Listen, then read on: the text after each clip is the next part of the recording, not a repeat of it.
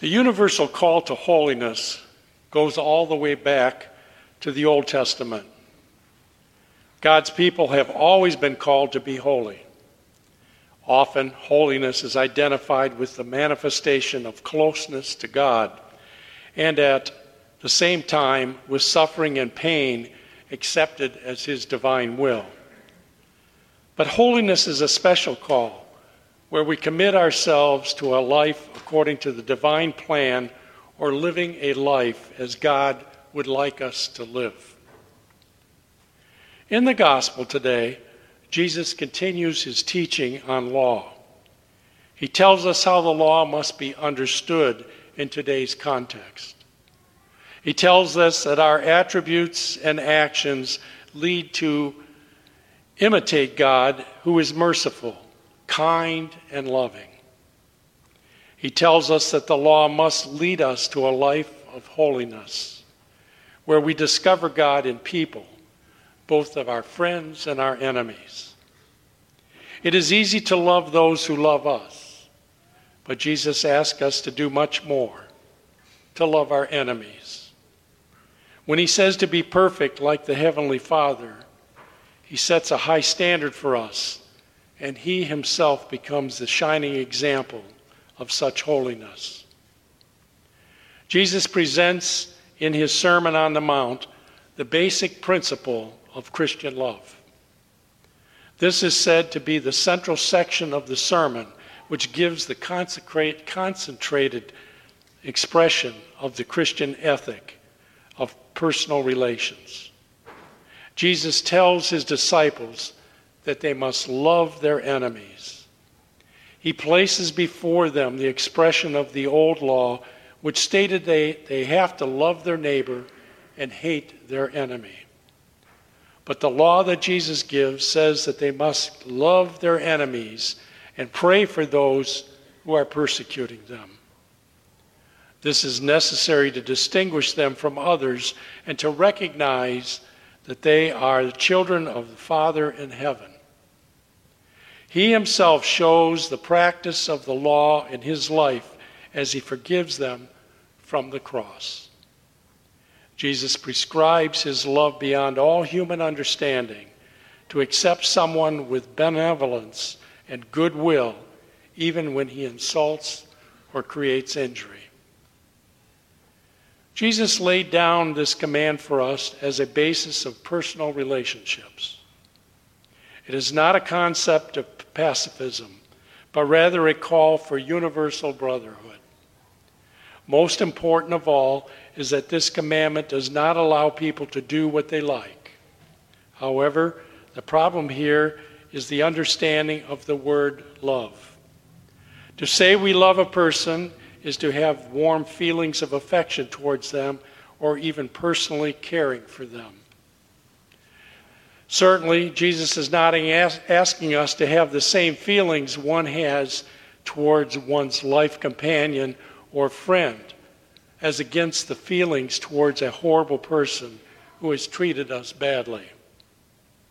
He just wants us to treat the evil one as a person, a child of God and not have the set of revenge planned on him. To love in the gospel context means to wish the well being of. It is a unilateral, unconditional desire for the deepest well being of another person. It does not ask to be in love with, to have warm feelings for someone who is doing something to me and others serious harm. But we can sincerely wish the well being of those who harm and persecute us. We pray that many may change, not just for our sake, but also for their own. The passage concludes with Jesus saying, Be perfect, then, as your heavenly Father is perfect. On the face of it, that sounds like a commandment which cannot possibly have anything to do with us. Indeed, no, not one of us can even faintly connect ourselves with perfection. This obviously is an ideal, a goal to be aimed at. The perfection intended is not total perfection, but rather to aim at that total impartiality of a God who extends his providential care and love equally to everyone. The hidden depths of God can only be revealed to us, according to Paul, through the Spirit, who alone can reach even the depths of God. The Holy Spirit, who reaches the depths of God, also reaches our own hidden depths, because, as Paul says in the reading, the Spirit can reach the depths of everything.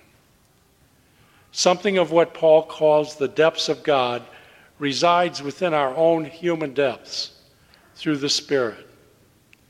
In the same sense, the deeper we enter into ourselves, the closer we come to the Lord, who is at the core of our very being. That is why we are always capable of great good.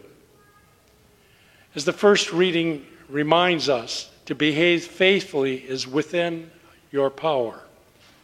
We need to keep on asking the Lord to renew our depths, as in the great prayer to the Holy Spirit from our own Catholic tradition.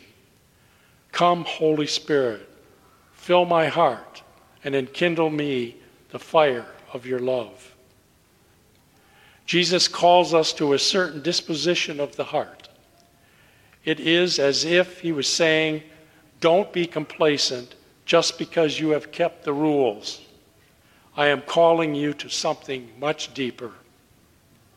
What the Lord really calls us to is to have a heart like His, to have something of His mindset, to have emotions, thoughts, and attitudes that are thoroughly shaped by His Spirit.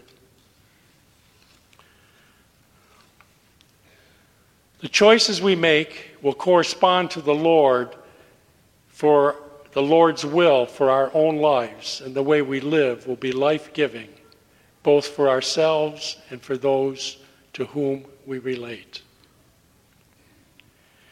Many years ago, when a social worker worked as a volunteer at a hospital, he got to know a little girl named Liz who was suffering from a rare and serious disease. Her only chance of recovery appeared to be a blood transfusion from her five year old brother, who had miraculously survived the same disease and had developed the antibodies. The doctor explained the situation to her little brother and asked the little boy if he would be willing to give his blood to his sister. All saw him hesitate for only a moment before a deep breath and saying, Yes, I'll do it if it will save her. As the transfusion progressed, he smiled, seeing the color returning to her cheeks. Then his face grew pale, and his smile faded. He looked up at the doctor and asked with a trembling voice, Will I die right away, or how soon? The boy had misunderstood the doctor. He thought he would have to give his sister all of his blood in order to save her. He loved his sister and gave everything. Are we willing to give everything to Jesus? Are we willing to give him our heart?